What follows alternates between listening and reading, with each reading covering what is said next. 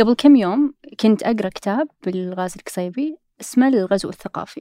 ففي قضيتين مرة تهم غازي آه، اللي هي مسألة التعليم والإعلام م. في محاربة الغزو الثقافي. ففي واحدة من فقرات الكتاب جدا عجبتني. كان يقول إنه ما تقدر ترد على الكتاب الغربي إلا بكتاب عربي. أوكي. وما تقدر ترد بمقالة إلا بمقالة. وما تقدر ترد على فيلم إلا بفيلم. في الإعلام المحلي والتعليم البعيد عن التلقين هو أهم سلاح إنك ترد فيه على الغزو الثقافي. هذا بودكاست الفجر من ثمانية بودكاست فجر كل يوم. نسرد لكم فيه سياق الأخبار اللي تهمكم. أنا فارس فرزان. وأنا سحر سليمان. الخبر الأول عن إعادة تشكيل مجلس الوزراء. والخبر الثاني السعودية تخطط الحصول على رخصة إنتاج الطاقة النووية لأغراض سلمية.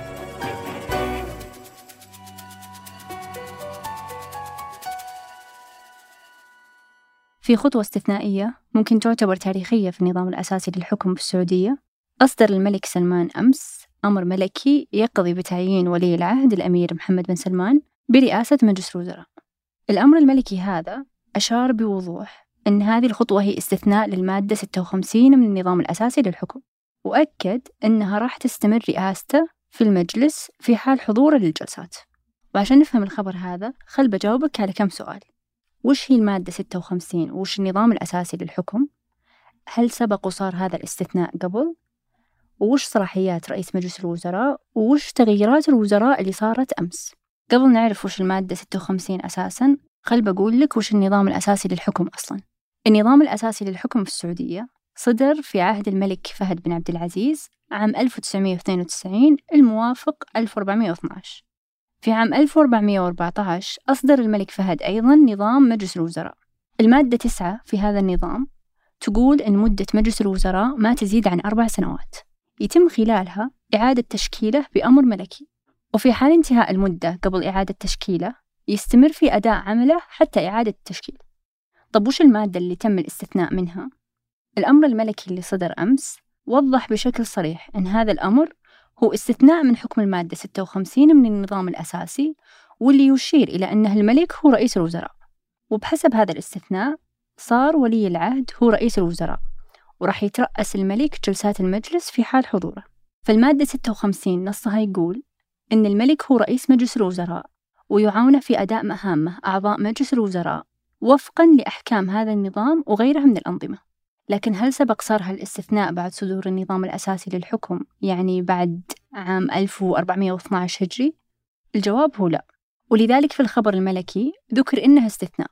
لكن صارت قبل حالتين قبل صدور النظام عام 1412 الملك سعود كان ولي العهد وتولى رئاسة مجلس الوزراء في آخر شهر من حياة الملك عبد العزيز. والملك فيصل لما كان وقتها ولي العهد تولى رئاسة مجلس الوزراء لعدة سنوات خلال فترة حكم الملك سعود وإذا نبي نعرف وش صلاحيات رئيس مجلس الوزراء حسب المادة 29 الملك رئيس مجلس الوزراء هو اللي يوجه السياسة العامة للدولة ويكفل التوجيه والتنسيق والتعاون بين مختلف الأجهزة الحكومية ويضمن الانسجام والاستمرار والوحدة في أعمال المجلس. وله الإشراف على مجلس الوزراء والوزارات والأجهزة الحكومية وهو اللي يراقب تنفيذ الأنظمة واللوائح والقرارات. وعلى جميع الوزارات والأجهزة الحكومية إنها ترفع لرئيس مجلس الوزراء خلال 90 يوم من بداية كل سنة مالية تقرير عن اللي حققته من إنجازات. مقارنة بما ورد في الخطة العامة للتنمية خلال السنة المالية المنقضية واللي واجهها من صعوبات وما تراه من مقترحات لتحسين سير العمل. بعد هالقرار صدر قرار إعادة تشكيل المجلس ومعظم الأسماء في المجلس ما تغيرت إلا أن الأمير خالد بن سلمان آل سعود صار وزير للدفاع بعد ما كان نائب لوزير الدفاع الأمير محمد بن سلمان آل سعود. أبد اليوم جاي أودعكم كوزير دفاع لكن القلوب والبال بيكون معكم طول طول الوقت. في الفترة وعين وزير التعليم آه، يوسف بن عبد الله البنيان اللي كان يشغل منصب نائب رئيس مجلس الإدارة والرئيس التنفيذي لشركة سابك وطبعا المهام اللي يقوم بها الملك سلمان أنه هو مرجع للسلطات الثلاثة. حسب المادة 44 من نظام الحكم فهو مرجع السلطة القضائية مجلس القضاء ومرجع السلطة التنفيذية مجلس الوزراء ومرجع السلطة التنظيمية اللي هي مجلس الشورى. وهو كذلك القائد الأعلى للقوات المسلحة.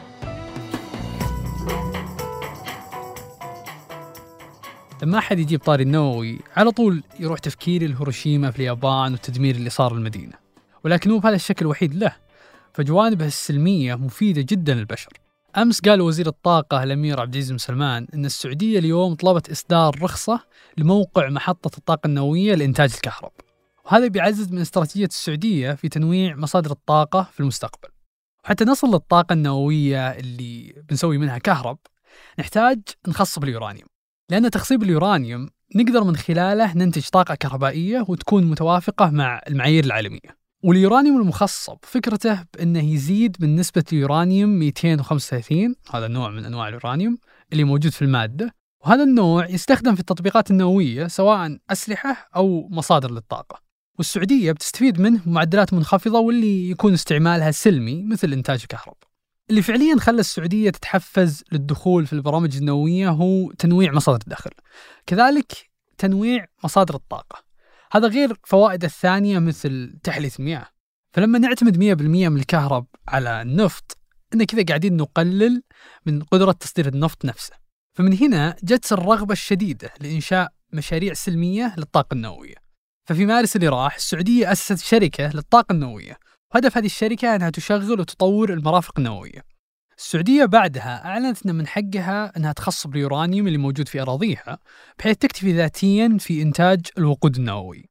وإذا قلنا طاقة بديلة فنحن نقصد الطاقة المتجددة واللي هي تجي من الرياح والموية والشمس وكذلك الطاقة النووية.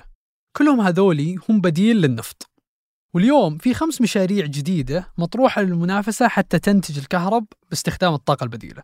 واحدة من المشاريع هذه بتستخدم طاقة الرياح ومشروعين بيستخدمون الطاقة الشمسية.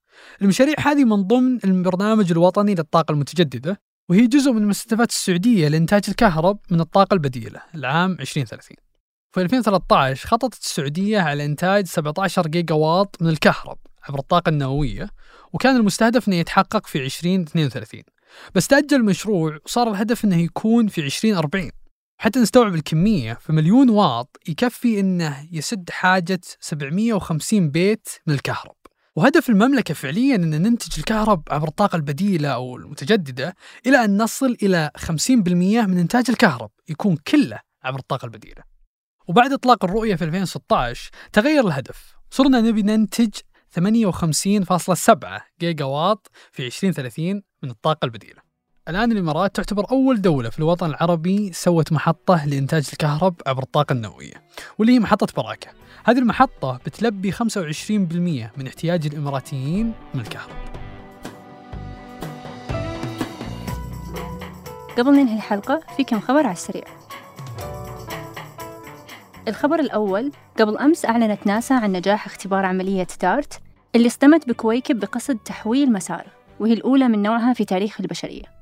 الخبر الثاني انخفاض تاريخي للجنيه الاسترليني بنسبة 5% مقابل الدولار وهو أدنى مستوى له من عام 1985 والخبر الثالث 63.4% من وظائف السعوديين موزعة في خمسة أنشطة والترفيه كان أعلاها بنسبة تصل ل 55.8%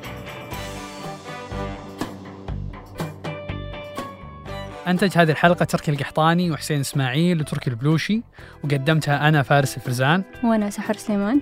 حررها محمود أبو ندى. نشوفكم بكرة الفجر.